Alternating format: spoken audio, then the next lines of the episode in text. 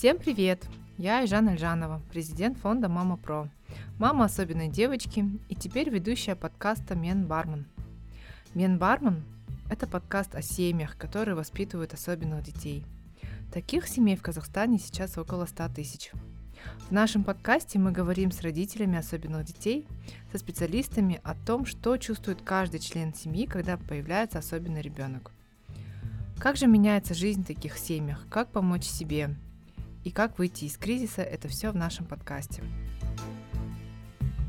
Подписывайтесь на наш подкаст, делитесь со своими знакомыми и друзьями, оставляйте все свои вопросы и комментарии.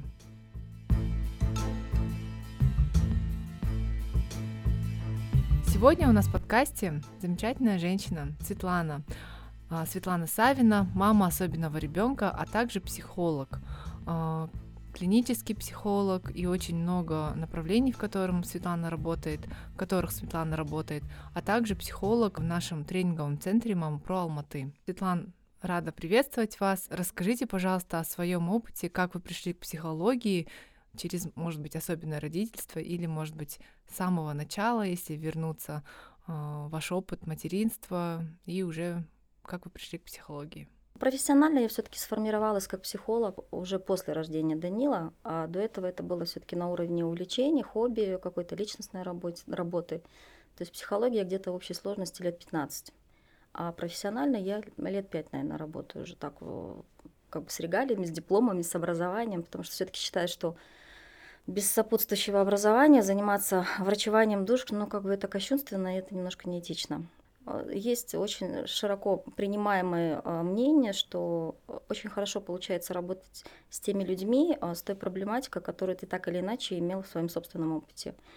Поэтому тема мне очень как бы близка, резонирует. Как-то я сама это все через себя пропускала, проживала. Ну и, соответственно, понимаю, что чувствуют, переживают люди вот в схожей ситуации. Вы сейчас являетесь тренером и практикующим психологом в центре МамПро. А, проводите курс психологической поддержки.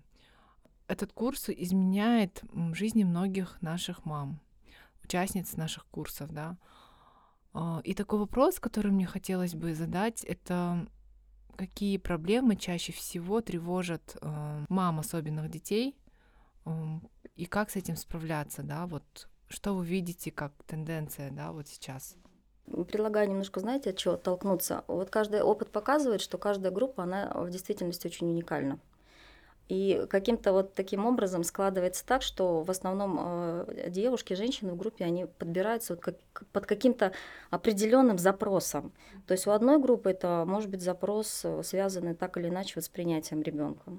У другой группы это запрос на э, личностный рост. То есть, в принципе, они э, тему принятия уже как-то прожили, переработали, но они оказались в какой-то вот такой тупиковой поисковой ситуации и вот как-то себя нащупать. А для каких-то актуальна тема работы с эмоциями, да, эмоциональное выгорание, хроническая усталость, в общем-то, такое сопутствующее состояние в наших семьях – Поэтому э, задач много, проблем много. Э, я бы, наверное, так вот на три вектора таких разбила. То есть с чем в основном сталкиваются семьи, воспитывающих особых детей?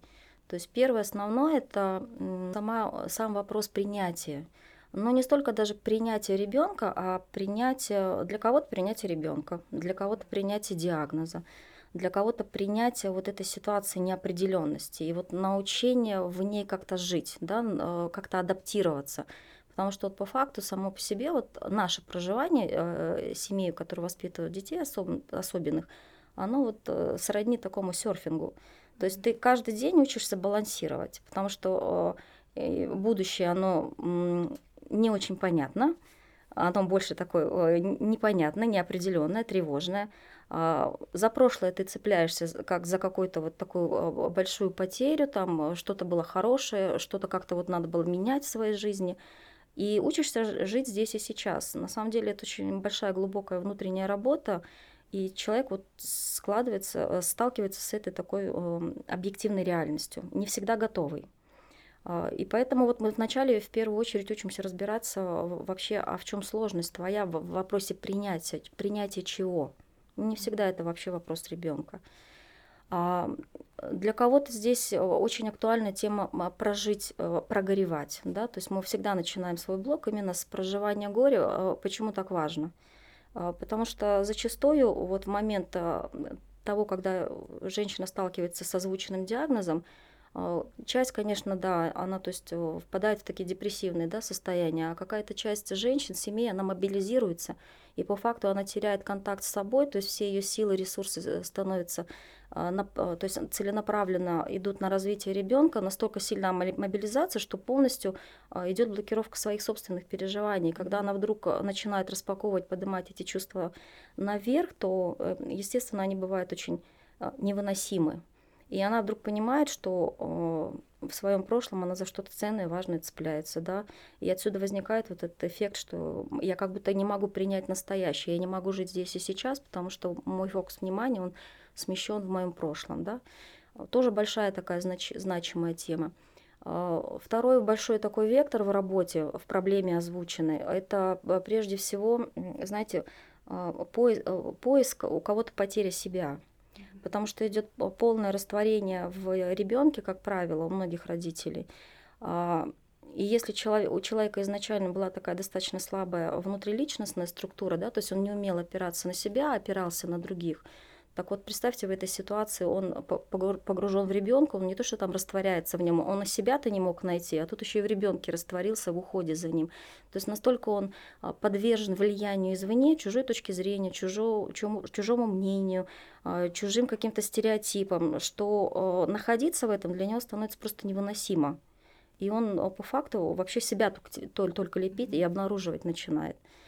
Ну а третий вот э, вектор такой тоже очень сильно проявленный, то есть как научиться жить в этой ситуации неопределенности и научиться обнаруживать себя. То есть есть я, есть семья, есть ребенок, но есть я как личность, как индивидуальность. И у меня есть потребность в реализации, в раскрытии, э, как-то вот э, приносить пользу в эту, жизнь, да, то есть как-то творить, то есть какой-то смысл в моем существовании, в моей жизни должен быть. Э, и, и вот здесь человек сталкивается вот с пониманием, как я себя в существующих объективных реалиях должен реализовать. Вообще, куда хочу двигаться. Mm-hmm. Для кого-то это смена профессии. Вот в моем случае это было так, например. А, для кого-то это поиск э, раскрытия возможностей в рамках ограниченных ресурсов, да, материальных, временных, например.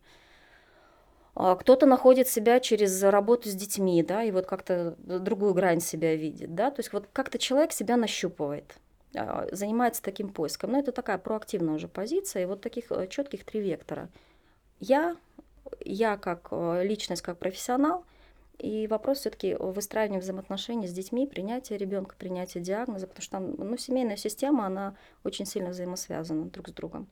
Поэтому куча проблем бывает с близкими во взаимоотношениях. То есть особенный ребенок, э, не зря говорят, как лакмус, он просто обнажает, угу. обнажает э, те проблемы, которые существовали, которые замалчивались, не обращались на которые внимание. Э, и вот, в общем-то, семья с этим сталкивается. У меня сразу два вопроса так возникли по ходу вашего рассказа. Это первый вопрос, как понять, что нужен психолог? И второй вопрос, есть ли различие между степенью тяжести диагноза от степени тяжести, допустим, каких-то ментальных, психологических проблем? Ну, как понять, нужно ли к психологу? Как вы понимаете, что вам нужно идти к врачу, когда что-то болит? Болит тело, и ты объективно идешь к врачу. А здесь э, называется болит душа. Вот в основном к психологу э, следует обращаться, когда ты четко чувствуешь, что у тебя э, эмоциональное выгорание, истощение, упадок сил телесный, это никак не связано с соматикой, например. Да? То есть анализы показывают, что тебе можно в космос, а поднять себя с кровати по утрам ты не можешь. То есть это повод обращаться к психологу. А, к психологу а, имеет смысл обращаться, когда ты а, понимаешь, что в своей жизни ты почему-то вот наступаешь на одни и те же грабли. То есть ты это четко осознаешь, видишь, но с этим как-то совладать не можешь. Петли. А ну да, как хотите называйте, родовые сценарии, там установки, вторичные выгоды. Ну то есть ты четко это видишь, но ты не знаешь, что с этим сделать психологу надо идти, когда ты четко понимаешь и осознаешь, что ты не владеешь своими эмоциями. То есть, когда эмоции берут над тобой верх, и ты из состояния аффекта можешь там ударить ребенка, поднять руку на женщину, на мужчину, и такое тоже бывает в практике. А, поэтому вот когда аффект над тобой, тогда смысл все-таки поработать с этим есть. А, к психологу нужно идти тогда, когда ты действительно ощущаешь состояние, знаете, безнадежности, тупика, и не знаешь, как из этого выбраться. И если это продолжается длительное время, более месяца, тогда да, тогда бежать надо к психологу уже. В общем, любые вопросы, любые э, э, такие, знаете, эмоциональные крючки, которые держат и мешают. То есть до тех пор, пока ты с этим справляешься, пока тебе это не мешает, у тебя есть внутренний ресурс, то, в принципе, человек адаптируется. Ведь любо, любое страдание, любой симптом, он же не просто так возникает.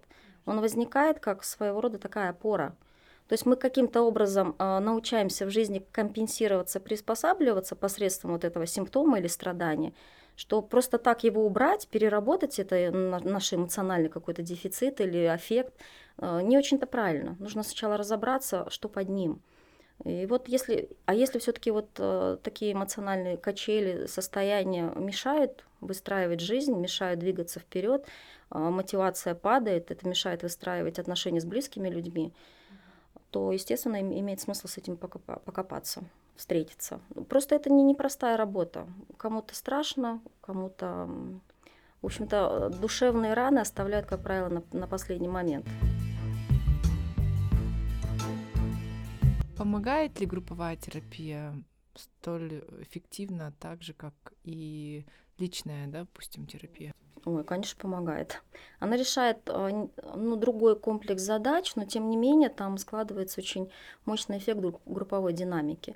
Само по себе а, контакт с людьми, проживающими исходной ситуации, он, а, ну, он терапевтичный. Ты обнаруживаешь, что ты не один, ты обнаруживаешь какие-то вещи, которые ты в себе не осознавал, но через контакт с другим человеком ты вдруг понял, да, это у меня тоже есть, оказывается ты понимаешь, что то, как ты умеешь, э, вполне адаптивно, и что значит с тобой, э, ну, в принципе, все, все неплохо и все в порядке. То есть, знаете, это, с одной стороны, и опора очень мощная, и мотивация очень мощная, но и все-таки вот э, следуя психологии массы, это заразительный эффект очень сильный. То есть групповая работа дает очень мощный ресурс. Разделение, сопричастность, сопереживание и ресурс. Вот вы еще спрашивали второй вопрос с точки зрения ну, сложности да, для каждой семьи. А, у нас есть одно правило. На первой группе я всегда озвучиваю, что любые... Мы не даем советов. Обычно нам, нам хочется включиться, как-то поддержать человека и вот рассказать, вот как ему надо, как ему надо жить. Но у нас есть э, правила на группе, где мы сразу определяем, мы советов не даем. Мы можем делиться только лишь э, своим опытом, но ввиду того, что у нас абсолютно разные исходные данные, абсолютно разные социальные статусы, материальная база, эмоциональная база, семейный статус, э, да вообще все разное. Диагнозы разные, степень тяжести диагнозов разная. Очень сложно вообще давать какие-то общие рекомендации. Общие. Вообще это невозможно даже. Поэтому мы просто обучаемся под конкретного человека с учетом его возможностей, ну как-то ему адаптироваться даже банальные какие-то советы, как с этим справляться. Ну да, они есть, но а, Светлана, вы мой следующий вопрос как-то так опередили, когда я хотела спросить, ну как помочь себе, да, когда вот, ну, получается, рожаешь ребенка, есть ожидания, а, строишь планы уже на 10 лет вперед, купил кроватку, шезлонг, коляску, ждешь, рождается ребенок, ставят диагноз, или даже, я не знаю, это хуже или лучше, спустя там некоторое время ставят диагноз.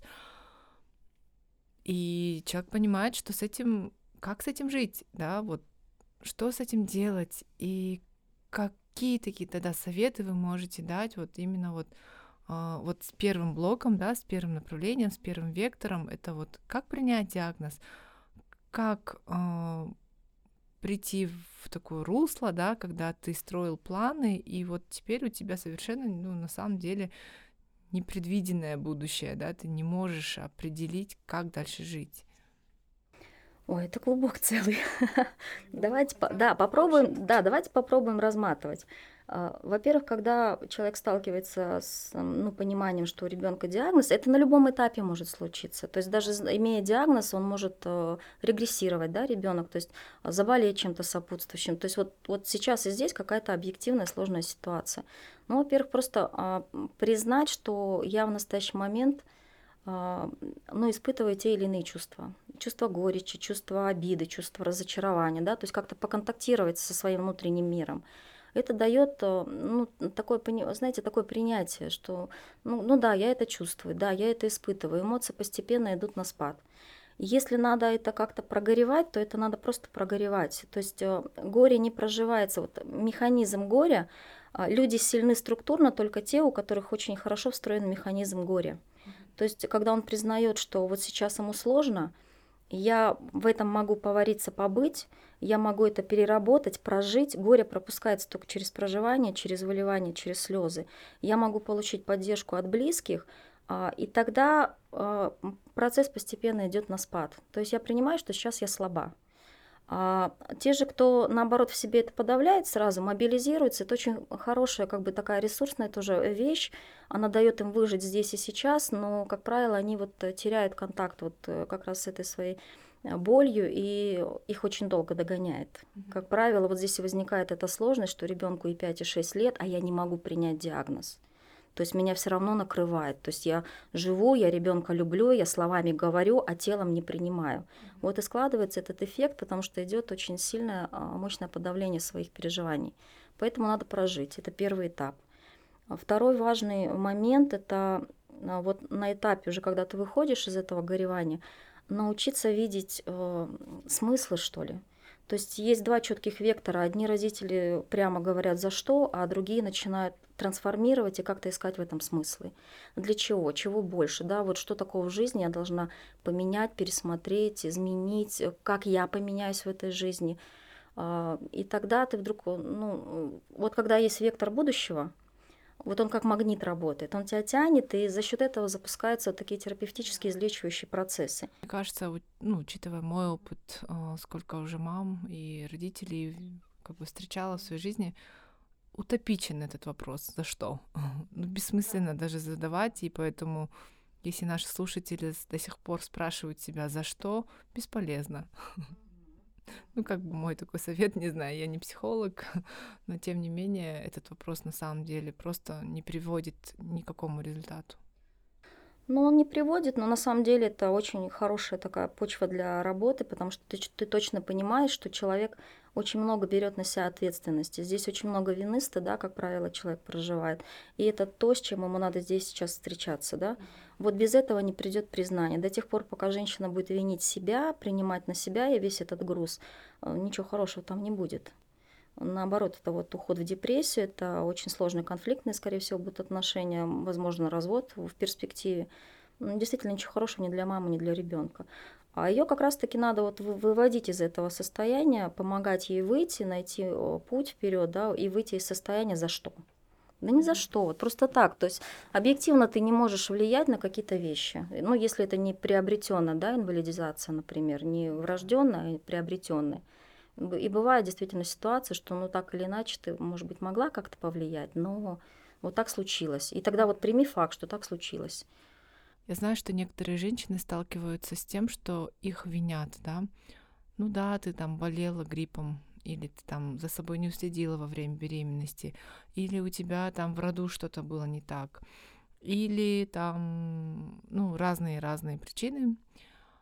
И как тогда женщинам дать такой, ну, не отпор, а может быть как-то защитить себя, да, вот просто люди могут не то чтобы со зла, да, или умышленно э, обвинить тебя, а могут быть из-за того, что они мало знают, да, тот же синдром Дауна, они могут говорить, а, там, а ты что, там, я не знаю, у тебя в роду это было или что-то еще, и на неокрепшие такие родительские еще эмоции, да, можно так сказать, этот вопрос очень сильно резонирует.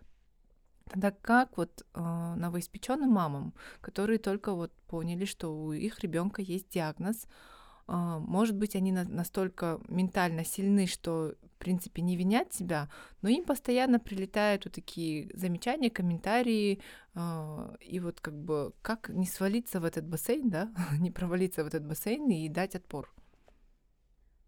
Ну, давайте так скажу. Есть у человека один очень хороший механизм защитный. То есть э, э, уединяться, уходить в такую интимность, закрытость.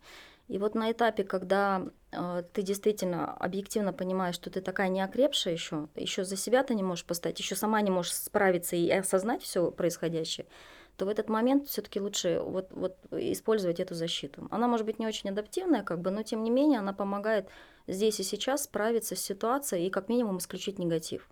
То есть правило первое, организуй круг общения. То есть фильтруй, дифференцируй, с кем общаешься. То есть осознанно избегая людей, которые, ну, от которых ты испытываешь просто эмоциональный какой-то дискомфорт или выгорание. На будущее, когда ты действительно уже окрепнешь, скажем так, психологически взрастишься, ты уже будешь с ними достаточно комфортно, свободно разговаривать, и тогда уже шаг второй возникнет, а, ты будешь понимать, что на самом деле э, любой человек для другого зеркало. И если он тебе это посылает в пространство, то, скорее всего, это, это не то, что скорее всего, это не твоя проблема.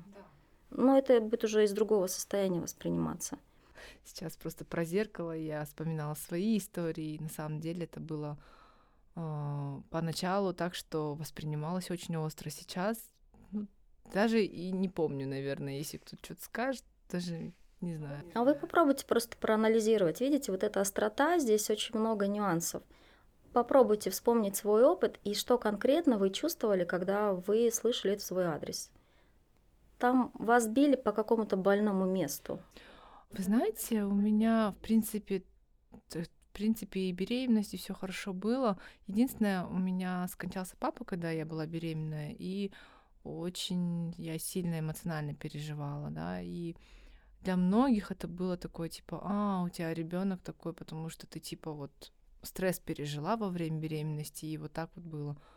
Я поначалу закрывалась, на самом деле, я просто ничего не говорила, не хотела сделать вот этот фейспалм, да, типа синдром Дауна, он, ну, как бы возникает в самом начале беременности, а папа у меня умер чуть позже, но просто Возможно, это мои переживания, я их вынесла сегодня на подкаст, и слава богу, мне сейчас никогда нет уже никаких триггерных моментов, а, но в целом, общаясь с мамами, да, как э, соучредитель фонда «Мама Про», я часто вижу вот именно вот то, что им очень тяжело, да, вот защитить именно себя. Они понимают, что да, ребенка не защитить могут, а себя очень тяжело защитить именно от такого, что вот ты виновата в чем-то, или они сами себя винят. И вот, как правило, если возникает такая, такое ощущение, да, вины и стыда, то лучше идти к психологу. Однозначно, потому что э, ну, это все-таки работа в данном случае не групповой терапии. Потому что как раз-таки, если вот смотреть, откуда э, корни растут, э, чувство вины и стыда тотально, это говорит о том, что, скорее всего, там очень большая, сильно раненая, травматичная детская часть. И пока ты ее не взрастишь, пока ты не выйдешь на уровень подростка, женщины, зрелого человека, психологического, ты будешь входить в эти созависимые отношения, зависеть от чужой точки зрения, тебя будет виноватить, стыдить, манипулировать. Угождать постоянно. Да. И ты будешь либо вынужден постоянно защищаться, оберегать, но это, говорю, это не очень адаптивный механизм, либо все-таки э, а, проявишь смелость и начнешь встречаться с собой. Терапия, она не, не всегда бывает приятна, это всегда распаковка своих э, каких-то травм, переживаний, чувств, и кто-то боится и страх туда идти. Спасибо большое за такие классные ответы. У меня последний вопрос. Это рано или поздно приходит момент, когда мама понимает, что ребенок ну, ходит в школу, он живет своей жизнью, и пора самореализовываться, да, вот этот момент эм, транзитный, да, можно так сказать, очень болезненный для многих мам, особенно не в плане того, что э, им там не хочется этого делать, а в плане того, что они боятся. Вот как этот страх, вот сталкив... Вы, наверное, постоянно сталкиваетесь с этим, да, можете дать какие-то рекомендации? Ну, это в основном звучит, знаете, вот в формате «А «у меня нет мотивации, мне лень», сразу обычно женщины как себя же начинают, да, корить. Mm-hmm. Вот, вот все, все, чему ему научили, что они там слышали в детстве, прям через их слова слышишь, они обращают на себя. Нет мотивации, не знаю, куда двигаться. Здесь тоже очень большой комплекс э, моментов.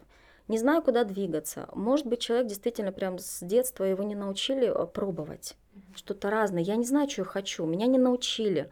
И тогда только нужно пробовать немножко там, немножко там. Мы можем этот момент усилить, попробовать, поискать. Э, те же курсы профобразования, да, э, через терапию можно поискать, где комфортнее. Это первый вариант.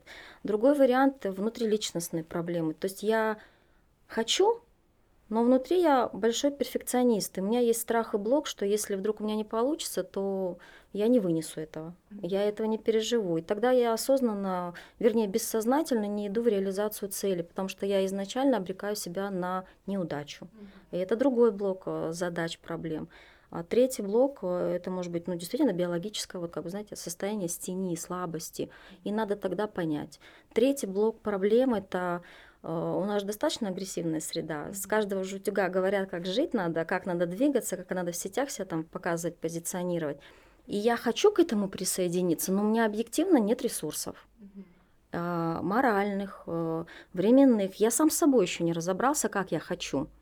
Я не, не имею представления о концепции вообще реализации своей цели жизни, но я начинаю активно интегрироваться, присоединяться ко всем, бегу не знаю куда, и я в итоге получаю просто усталость, выгорание, обесценивание и разочарование. Ну, то есть э, к вопросу, куда двинуться, как определить, как найти свое место, тоже надо подходить комплексно. Угу. Очень много там всего. любой запрос да. к психологу. Ну да, мы, мы просто помогаем на самом деле как-то вот э, увидеть те вещи, которые э, человек иногда осознает, иногда нет. И попробовать выработать другой адаптивный механизм. Можете ли вы сказать, что каждому родителю особенного ребенка необходим психолог? Да? любому человеку нужен психолог. Не всегда получается. Нас как-то воспитали, мы как-то выжили, и нам что-то мешает в жизни, а что-то нам помогает из того, что мы приобрели в своем опыте. Э, так, ну вот да, и, в принципе это ментальная профилактика состояния. А, знаете, у меня просто такая шутка к концу эфира. У меня подруга говорит, что ты так заморачиваешься над воспитанием? Твой сын по-любому в 30 лет будет у психолога сидеть и винить тебя в чем то в чем у него там какой-то затык. Так что не парься. где-то можно расслабиться, а где-то все таки наверное, понимать, что в любом случае нам всегда нужна поддержка, и лучше эту поддержку получать у профессионалов. И классно, что вы преподаете у нас, поддерживаете женщин на нашем курсе. Благодарю вас. Спасибо вам большое за сегодняшний эфир.